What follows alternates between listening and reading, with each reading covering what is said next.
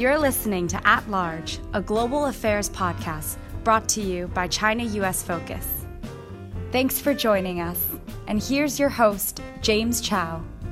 Hello from Singapore, where I am for a couple of days, and even out here in Singapore, which is far enough from China and even further from the United States, you get the impression that the impact that the trade war is having is being felt in all parts of the world. One of the big stories, of course, in the past couple of days has been the launch of the new Apple iPhone over in California. But I think the more important story is how much will the consumer bear in terms of the pressure transferring from this trade tariffs uh, to the consumer prices the Apple Watch and the AirPods, which are the wireless earphones, could be the first in line to face a price increase, but certainly the iPhone, which is assembled in China, will follow presumably very soon after that. When that begins to happen, I think you're going to see the trade war becoming a mainstream conversation. Right now, I think it's still limited to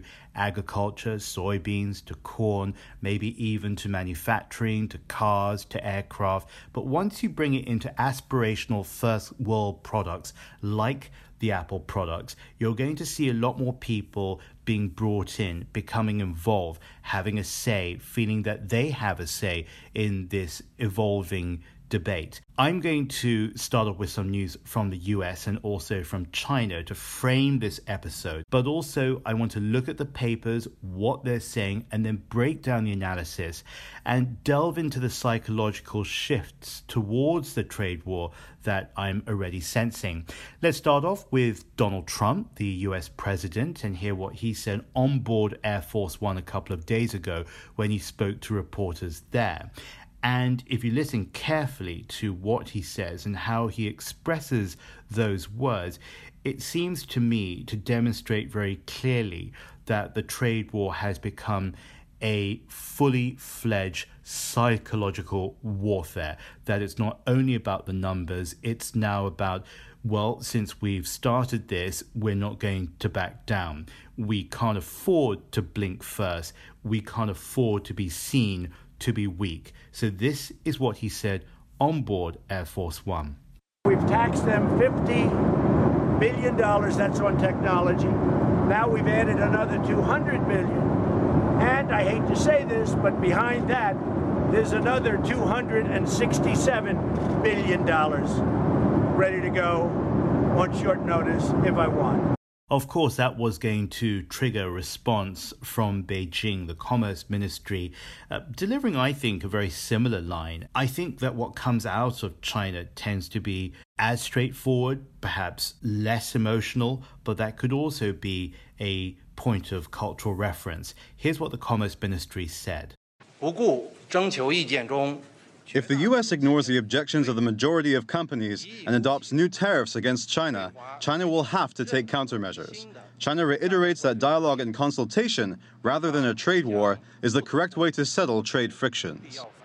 So let's take a look and see what else is happening. I'm going to look at Time Magazine.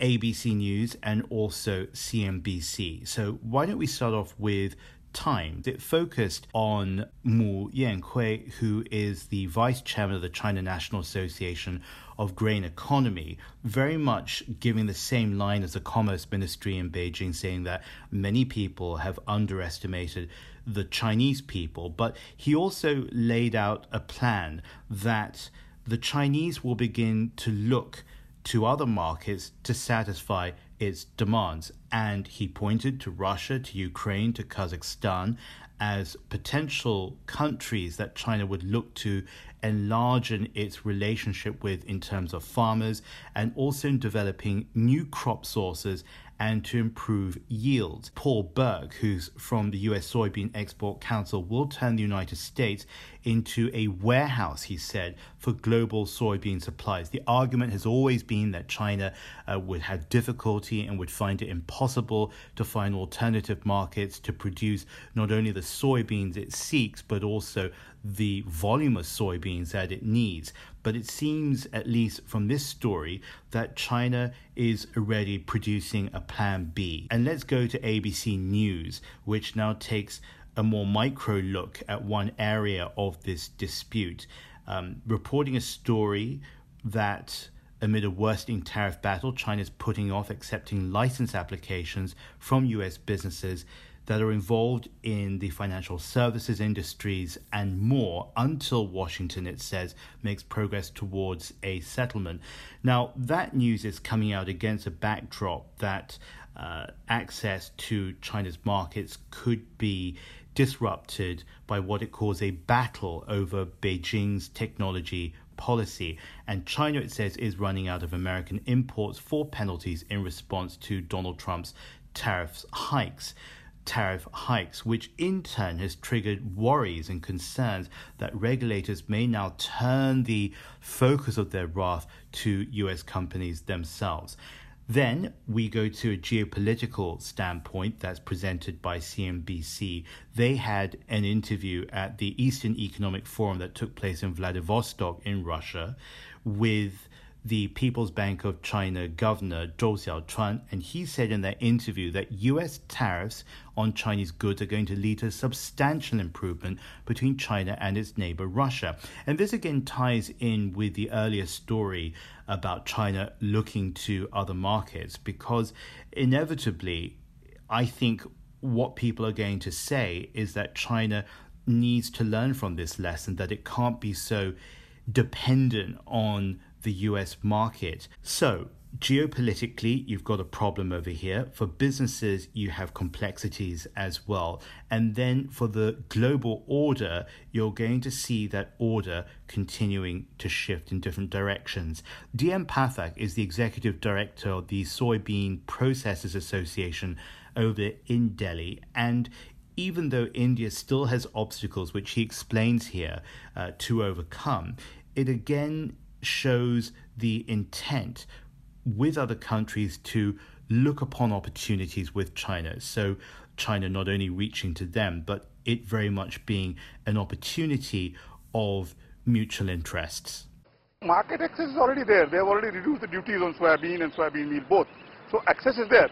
That quarantine ban is the only thing which has to be lifted. Our government has already given all the documents, all the issue dossier to the Chinese government. It is now for the Chinese Plant Protection Department to study those and to agree that uh, there is no problem with soybean meal export from India. Uh, once they lift the ban, we are, we are all uh, on go. This is At Large, your weekly podcast on China, the US, and the world. Keep listening. A couple of episodes ago, I looked at the uh, hearings that were hosted by the United States Trade Representative. Uh, many, many businesses, most of them American businesses, going to Washington to testify and to tell the USTR, Robert Lighthizer, what their concerns are with regards to the evolving tariffs. We brought to you uh, one of those people, Deborah Hardesty in that episode, a chemical producer over in New Jersey, an owner of a small business, and she is a key Trump supporter. Uh, so it shows that this tariff war and the support for it within the United States is not necessarily bipartisan, but it's very much a people issue rather than just a political one. Here's a quick recap of what she said right after those hearings in Washington it will have a very injurious effect on my company um, and downstream to our customers and downstream to uh, just regular American citizens because chemicals are the foundation of just about everything. Um, there could be um, very, very high costs for consumer products of all sorts. Um, and there could be significant shortages of consumer products of all sorts let's link that too now to the question that comes after this. After six days of testimony, what's been the reaction from the trade representative and his team? Well, it seems very little. Afshin Molavi is the co director of the Emerge 85 Lab, which is a joint research initiative between the Johns Hopkins Foreign Policy Institute and the UAE based Delma Institute. He was in Washington and was asked in this interview what's happening. We've had all these people and all these businesses congregating over in Washington at the invitation and at the hosting of the USTR.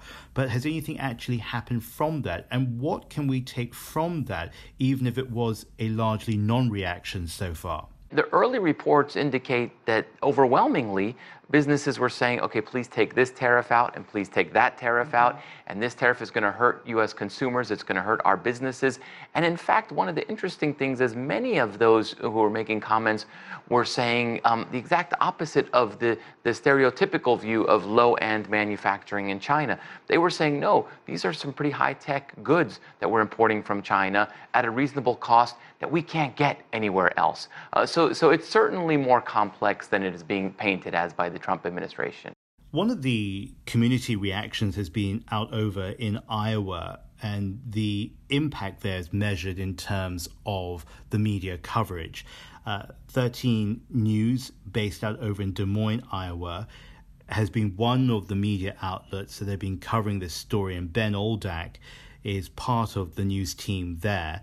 And we're speaking this week about the change in coverage of stories uh, that his team are now involved in since this trade war began. I mean, it's something that you're really paying attention to, you're covering it. Uh, I don't want to say constantly, but anytime something interesting pops up, you're dedicating a reporter to that to make sure that you're out in the field and you can talk about something that's really going to impact a lot of people's bottom line here in the state. You know, you also have to keep reminding yourself that President Xi Jinping, the president of China, I think the very first place he went to in the United States was to Iowa. So it's a very special place for him. And of course, he went there for a reason because uh, he wanted to learn about farming techniques back then when he was a relatively middle ranking official. You've been listening to At Large with James Chau. For more episodes, you can go to ChinaUSFocus.com forward slash podcasts. You can also subscribe at Google Play Music, SoundCloud, and more. Thanks for joining us.